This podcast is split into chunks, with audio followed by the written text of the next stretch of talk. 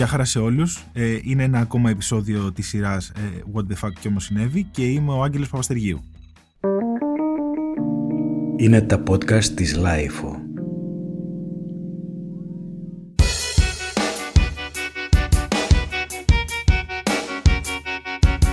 Να ευχηθώ χρόνια πολλά και μια ανώδυνη χρονιά σε όλους. Ελπίζω να περάσετε καλά τα Χριστούγεννα. Εγώ να πω την αλήθεια είμαι από τους ανθρώπους που δεν του αρέσουν τα Χριστούγεννα ιδιαίτερω.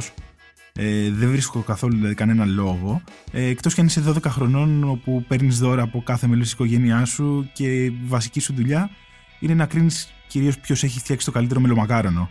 Ε, είναι μια εποχή που γενικά υπάρχει παντού κόσμος, ε, άβολοι μεγάλοι Βασίλειδε σε βιτρίνε, ε, λαμπάκια παντού, μουσικές, ε, γενικά ένας μικρός χαμούλης. Δεν είμαι ιδιαίτερα φαν αυτής της κατάστασης. Παρόλα αυτά, παρόλα αυτά, αυτό που δεν πρέπει να ξεχνάμε είναι ότι τα Χριστούγεννα είναι μια πολύ καλή δικαιολογία για τελείωτο φαΐ και φυσικά για πάρα πολύ αλκοόλ.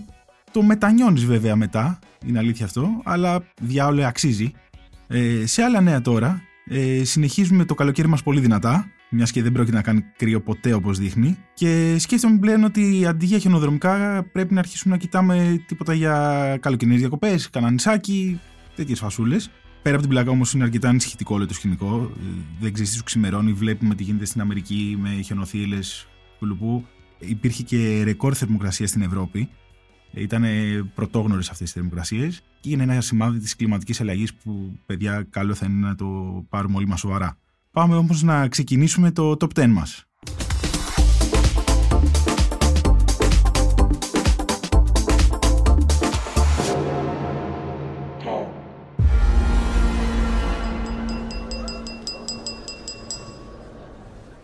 Six hours ago, we received a message. We believe this comes from the Prometheus. You think the passengers, they're still alive? Il a coulé. Στο νούμερο 10 διαβάζουμε ότι μετά από μία σεζόν ε, το Netflix αποφάσισε να κόψει τη σειρά το 1899 ε, και αφού καλά καλά κάψαμε τα μυαλά μας με αυτή τη σοβαρή αντιγραφή του Dark που είδαμε ε, τώρα έρχονται και μας στερούν την ευκαιρία τουλάχιστον για μια εξήγηση. Ε, δεν υπάρχει μεγαλύτερη ξενέρα από το να σου κόβουν μια σειρά στη μέση, α, αλήθεια τώρα.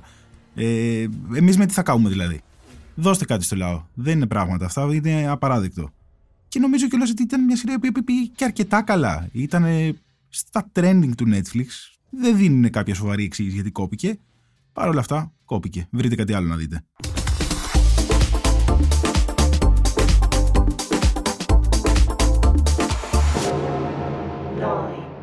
Στο νούμερο 9 διαβάζω για ένα προσωπικό δράμα ε, το οποίο ζει η Megan Fox η οποία μέσα από το Instagram της ε, ανακοίνωσε πως ψάχνει να βρει μια φίλη. Δεν έχω να πω πάρα πολλά σε αυτό. Δεν ήταν και καμία είδηση η οποία είναι έτσι περίεργη ή οτιδήποτε άλλο. Απλά θα ήθελα να στείλω ένα μήνυμα στη Μέγκαν και να ξέρει ότι Μέγκαν ε, είμαστε εδώ για σένα. Όποτε χρειαστείς ένα στίγμα, ρε παιδί με ένα χέρι βοηθείας, να ξέρεις έχεις φίλους εδώ πέρα στην Ελλάδα. Θα σου στείλω DM 100%. Είμαστε εδώ για σένα. Να το ξέρεις, Μέγκαν μου.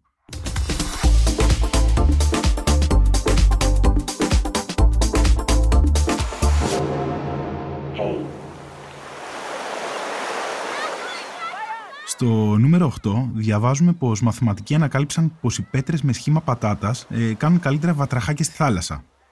Ε, και αυτό που σκέφτομαι εγώ είναι ότι τρως τα νιάτα σου σπουδάζοντας μαθηματικά για να ακούσει ότι εμένα δεν μου χρειάστηκαν, κάνω σαν έπαιρνα στο σχολείο και τέτοια πράγματα. Ε, και μάλλον από αγανάκτηση, από ενδιαφέρον, είναι κάτι σαν λίγο θλιβερό, αλλά δεν είμαστε για να κρίνουμε. Αυτοί οι μαθηματικοί λοιπόν βρήκαν ότι το καλύτερο σχήμα πέτρας για βατραχάκια είναι το σχήμα πατάτας υπομονή μέχρι το καλοκαίρι για να επιβεβαιώσουμε και μόνοι μας την θεωρία αυτή. Και πάμε τώρα στο νούμερο 7.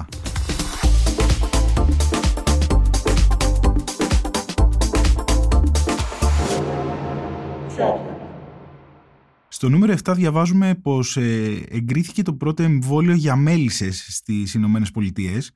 Το εμβόλιο αυτό δημιουργήθηκε προκειμένου να προστατευτούν οι μέλισσες από την ε, αμερικανική συψυγωνία η οποία είναι μια εξαιρετικά μεταθεωτική ασθένεια που προσβάλλει τον γόνο των μελισσών, η οποία είναι μια πάρα πολύ ευχάριστη είδηση, αλλά δεν κρατάω αυτό από αυτή την είδηση.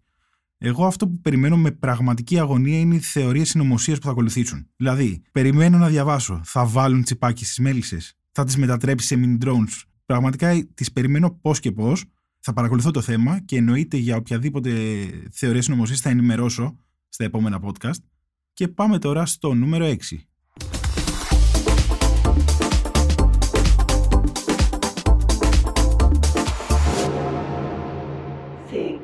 Ε, στο νούμερο 6 ε, διαβάζω μία είδηση από το μικροπράγματα.gr με τίτλο «Ποιος θυμάται το LimeWire».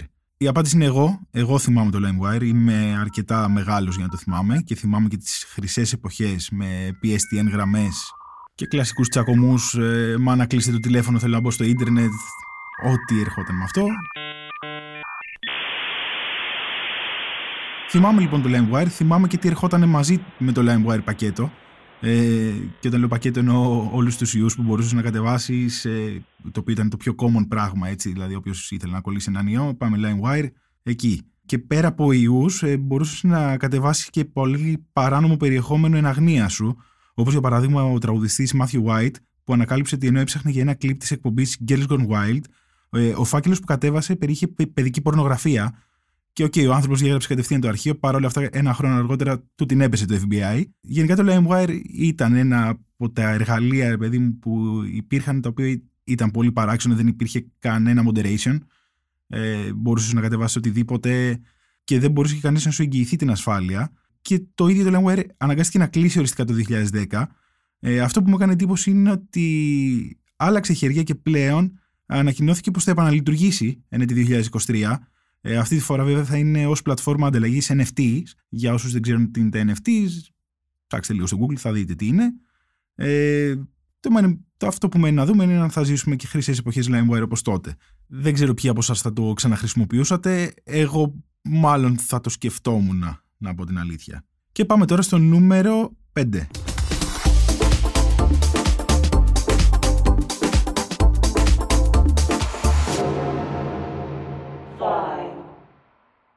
Στο νούμερο 5 διαβάζω ένα πάρα πολύ ενδιαφέρον άρθρο από το lifeo.gr ε, το οποίο δεν έχει κάτι αστείο ή κάτι περίεργο. Είναι ένα, ένα θέμα το οποίο εγώ, να πω την αλήθεια, δεν ήξερα καν ότι υπήρχε και έχει τίτλο «Γιατί χάθηκε το οστό του πέους από τον άνθρωπο». Δεν είχα ιδέα ότι υπήρχε οστό πέους, να πω την αλήθεια.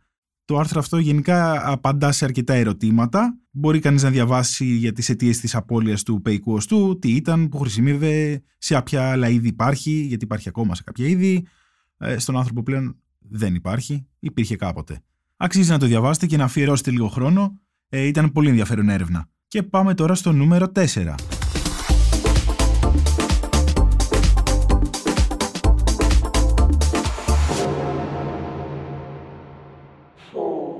Στο νούμερο 4 έχουμε άλλο ένα προσωπικό δράμα. Ε, αυτή τη φορά έχουμε το προσωπικό δράμα ενός αγρότη από την Ουγκάντα, ο οποίος ε, έχει 12 συζύγους και 102 παιδιά ε, και πλέον ο άνθρωπος αυτός ζητά μεθόδους αντισύλληψης γιατί δεν του μένουν λεφτά για τρόφιμα. Είναι 67 χρονών, έχει 12 νόμιμες συζύγους, 102 παιδιά και 568 εγγόνια. Και σταμάτησε να κάνει παιδιά όχι επειδή κουράστηκε ή λόγω ηλικίας. Απλά ο άνθρωπος δεν έβγαινε. Δεν έβγαινε πλέον οικονομικά.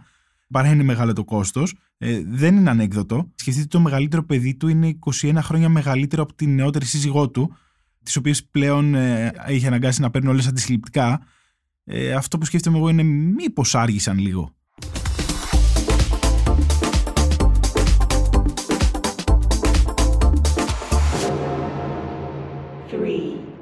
Στο νούμερο 3 διαβάζουμε μια είδηση ότι υπήρχε ρεκόρ χρήσης κοκαΐνης στην Ευρώπη. Ε, οκ, ε, okay, ας είμαστε ειλικρινείς, αυτό το νέο δεν προκάλεσε έκπληξη σε κανέναν. Αυτό που ίσως δεν γνωρίζουμε ε, είναι η πλευρά των αγροτών που την καλλιεργούν. Ε, να πω την αλήθεια, δεν ήξερα ότι ήταν νόμιμη καλλιεργία της και όπως φαίνεται δεν είναι ακριβώς. Ε, Παρ' όλα αυτά, στην είδηση διαβάζουμε για τους αγρότες της Κολομβίας, οι οποίοι παρότι είχαν ενταχθεί σε κυβερνητικά προγράμματα για να σταματήσουν την παραγωγή της κοκαίνης, ε, η κυβέρνηση τους γύρισε την πλάτη, ε, σταμάτησαν αυτά τα προγράμματα και επομένως ο μόνος τρόπος πλέον για να βγάλουν τα προστοζήν είναι να καλλιεργούν κόκα. Με λίγα λόγια, οι άνθρωποι θέλουν να είναι νόμιμοι και το κράτος δεν τους αφήνει.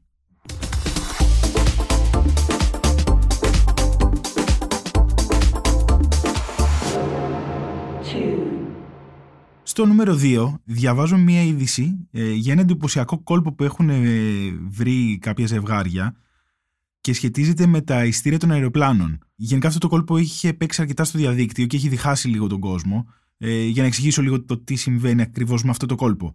Ε, τι κάνουν λοιπόν κάποια ζευγάρια; Ε, κλείνουν μια θέση στο παράθυρο και μια στο διάδρομο και έτσι θέλουν να εξασφαλίσουν ότι θα έχουν ολόκληρη τη σειρά για τον εαυτό τους. Έτσι ώστε να μπορούν να πλωθούν, να ράξουν, να κοιμηθούν, οτιδήποτε. Αυτό που θέλω να πω εγώ είναι ότι αν είστε αυτό το ζευγάρι ε, που εφαρμόζεται αυτή την τακτική, ε, πραγματικά είναι μια τέλεια ιδέα. Αλλά αν είσαι ο άνθρωπος που κάθεσαι ενδιάμεσα, πραγματικά έχεις έναν ακόμα λόγο να τους ευχηθείς να χωρίσουν.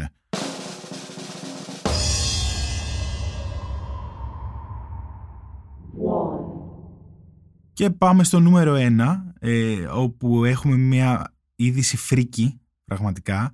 Όλοι έχουμε ακούσει το μύθο με εκείνον τον άνθρωπο που κάποτε μια ράχνη μπήκε στο αυτί του και έκανε φωλιά.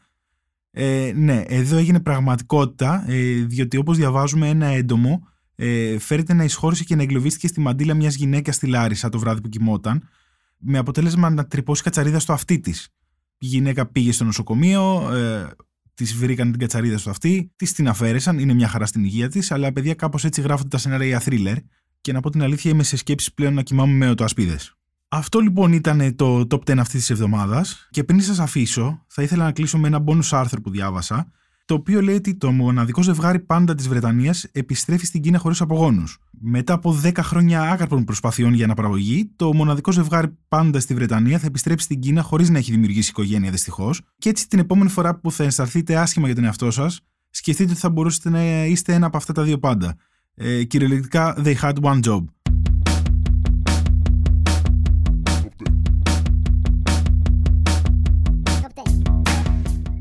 Είμαι ο Άγγελος Παπαστεργίου και αυτό ήταν άλλο ένα επεισόδιο της σειράς What the Fuck και όμως συνέβη. Αν σας άρεσε αυτό το podcast, ακολουθήστε μας στο Spotify, Apple Podcast ή Google Podcast. Όποιος σας αρέσει. Ηχοληψία, επεξεργασία και επιμέλεια, φέδωνας χτενάς και μερόπικοκίνη. Ήταν μια παραγωγή της Lifeo. Είναι τα podcast της Lifeo.